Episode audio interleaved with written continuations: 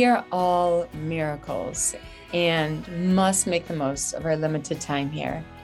Each of us have these unique gifts to contribute to the world, and it's our job to develop these gifts and give them away.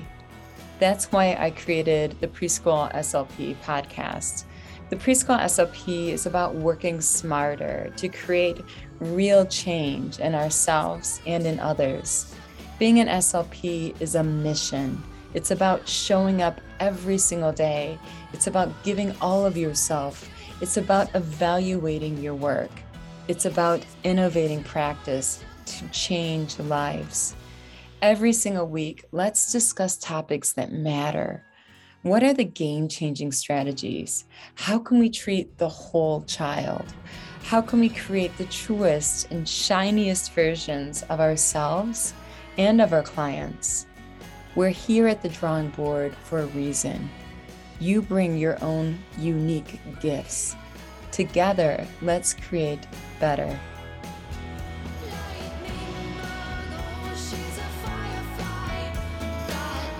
I am so happy you're here today because we are going to cover a very powerful strategy that not only improves speech, it also improves language, literacy, and social skills.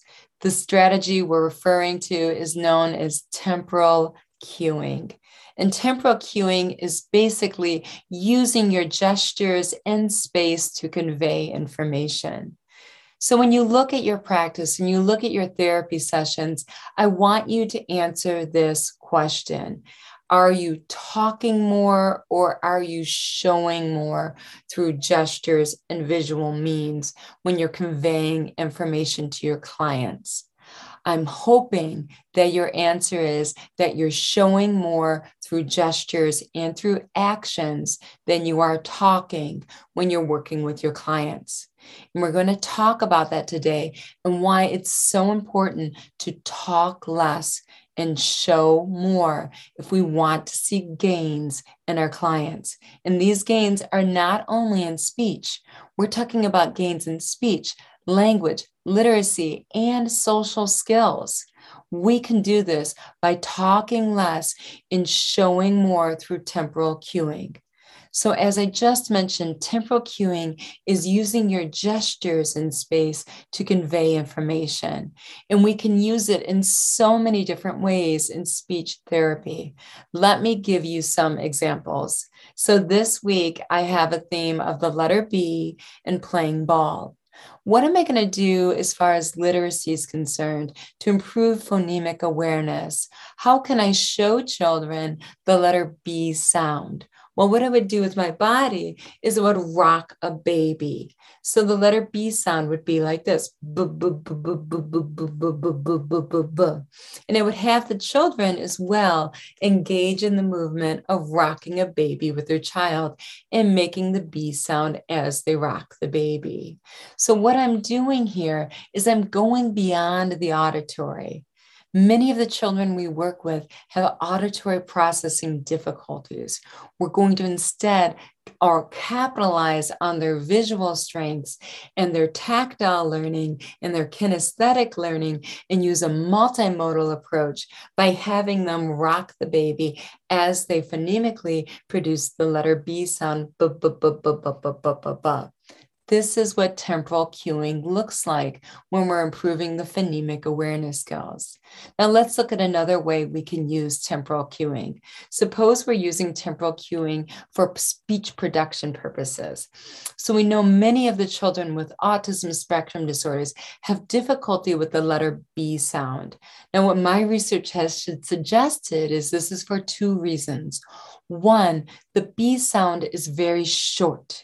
It's an oral stop in our language, and it's about 30 milliseconds long. It's very, very short.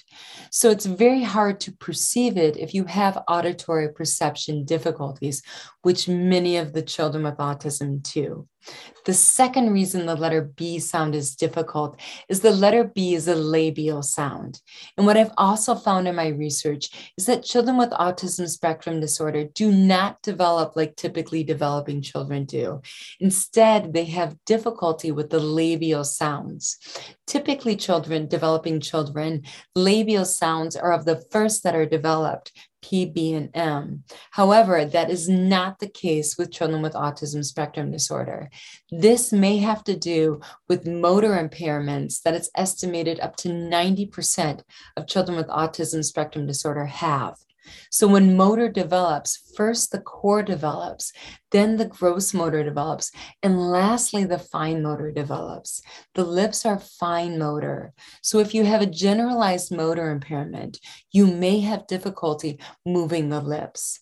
So, what I found is the P, B, and M, because they're stop sounds, which make them really short, and they're also labial sounds, which make them a fine motor movement, which is very difficult for someone with motor impairment, are especially difficult for many children with autism spectrum disorder in particular.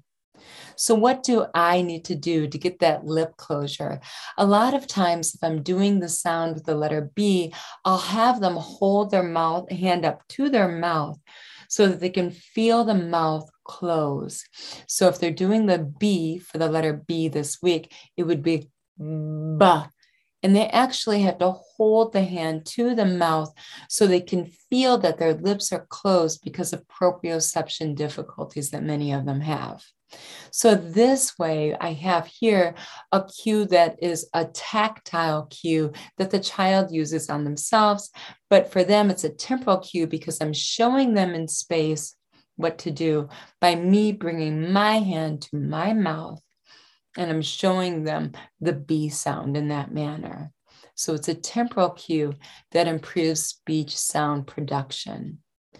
The next way we can use temporal cue is for to aid in word retrieval. So suppose the word is ball and the child is having difficulty thinking of the word.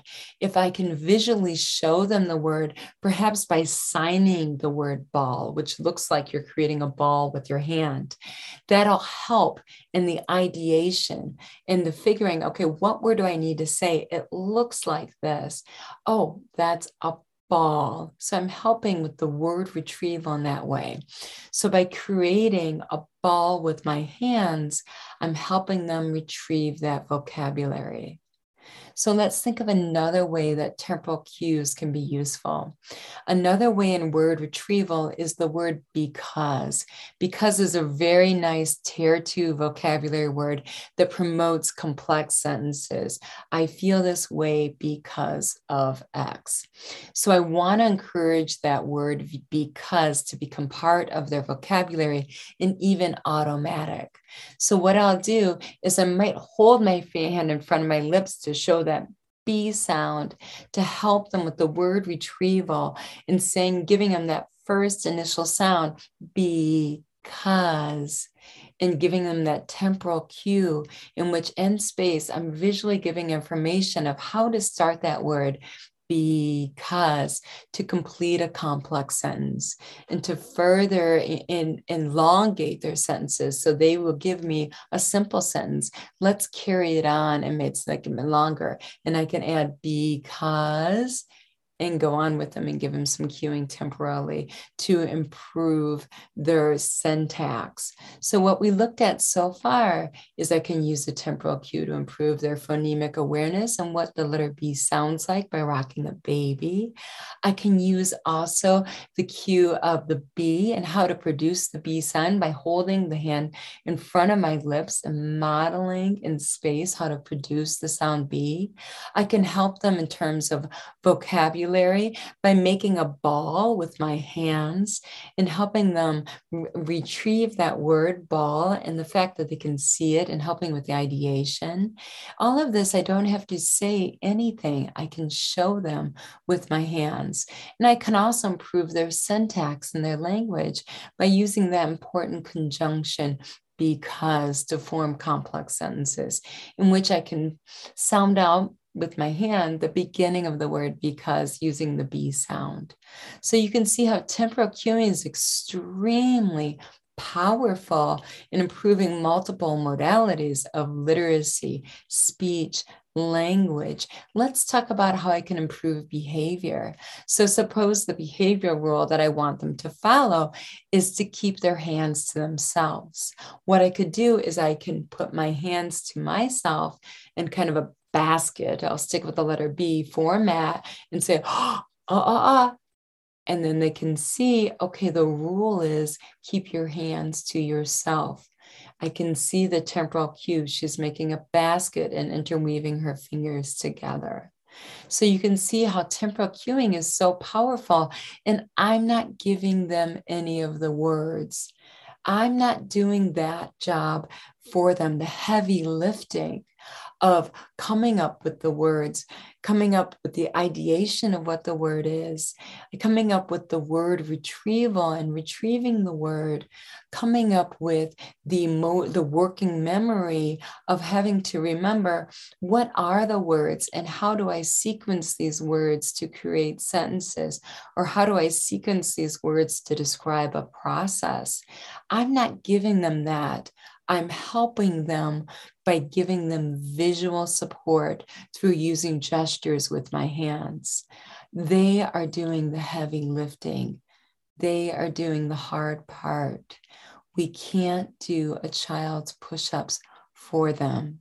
That won't help them get stronger watching us do their push ups we have to let them do the push ups by themselves, but we can give them support through temporal cueing.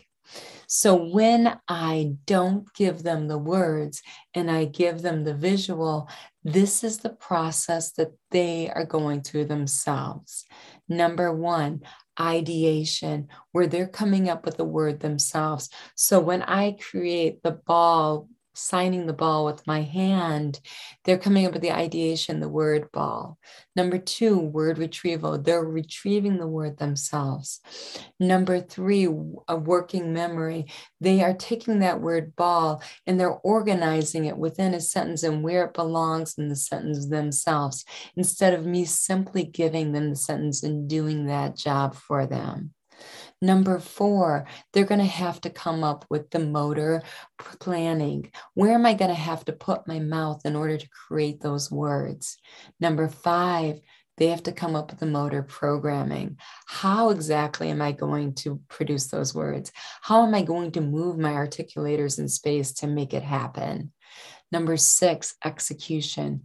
They're going to have to figure out how to use this complex speech system to execute the word themselves. So if I'm giving them the word, I'm taking all of that wonderful, educationally rich learning opportunity away from them. So that's why I want to say less and show more because these children are not going to get stronger if I'm doing their push ups for them. They have to do the push ups themselves. But what we can do is we can support them through temporal cueing so that they're not stuck, so that they can get started, so that they can continue on, so that they can take it to completion, so that they can get stronger. So, temporal cueing is extremely powerful and it's a very worthwhile skill to master because it's going to up your game as a speech language pathologist, not in one area, but in every area. And it's going to allow you to better support the child to ensure success so that this child can, this child, not you, so that this child can perform at this child's highest level. So when we're talking about temporal cueing, it's something that you want to master for two reasons. One, actions speak louder than words. With temporal cues, the more you show and the less you talk, the more the child is learning. Because learning needs to be an active process, not a passive process. We don't want the child simply parroting what we say. We want the child to go through that educationally rich step of forming the idea, retrieving the word, doing the working memory, strengthening the working memory, and having multiple ideas in their mind and putting those ideas in order.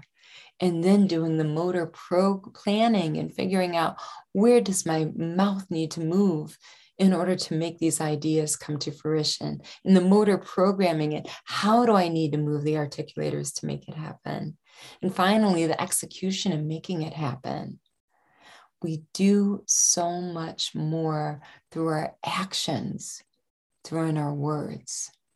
So when you look at your therapy sessions, if you want to know how much am I helping this child, you can simply ask the question, how much am I talking versus how much am I showing? And if you say, I am showing so much more than I am talking, and this child is talking so much more than I am. You know that this child is getting stronger, and you know that you are providing the support so that this child is performing at the child's challenge point, at the child's highest level. And we know that challenge creates change. So if we are doing all of the talking for the child, the child's not being challenged. And similarly, if we are not doing the showing for the child and providing that support by giving them that visual support to compensate for auditory processing difficulties, then we cannot help the child perform at the challenge point that they're capable of. We want this child performing at the highest level that this child possibly can. So we're going to show with temporal cueing to give them that bridge, to give them that scaffold so that they can go to the highest level possible. Secondly, we want to remember that temporal cueing is not only about improving speech, we can improve speech, literacy, language, and behavior through temporal cueing because temporal cueing allows the child to be an active learner, not a passive learner. They are the ones formulating the language. What you're doing is you're providing the supports so that they can perform at the highest level possible. And when they perform at the highest level possible, that's when change ensues. This is how we create lifelong change. At the preschool level, you are rewiring the brain when neuroplasticity is at its highest level through challenge. Challenge creates change in the brain. Status quo does not. So let's roll up our sleeves. We're going to roll up our sleeves and we're going to go out and we're going to change some lives.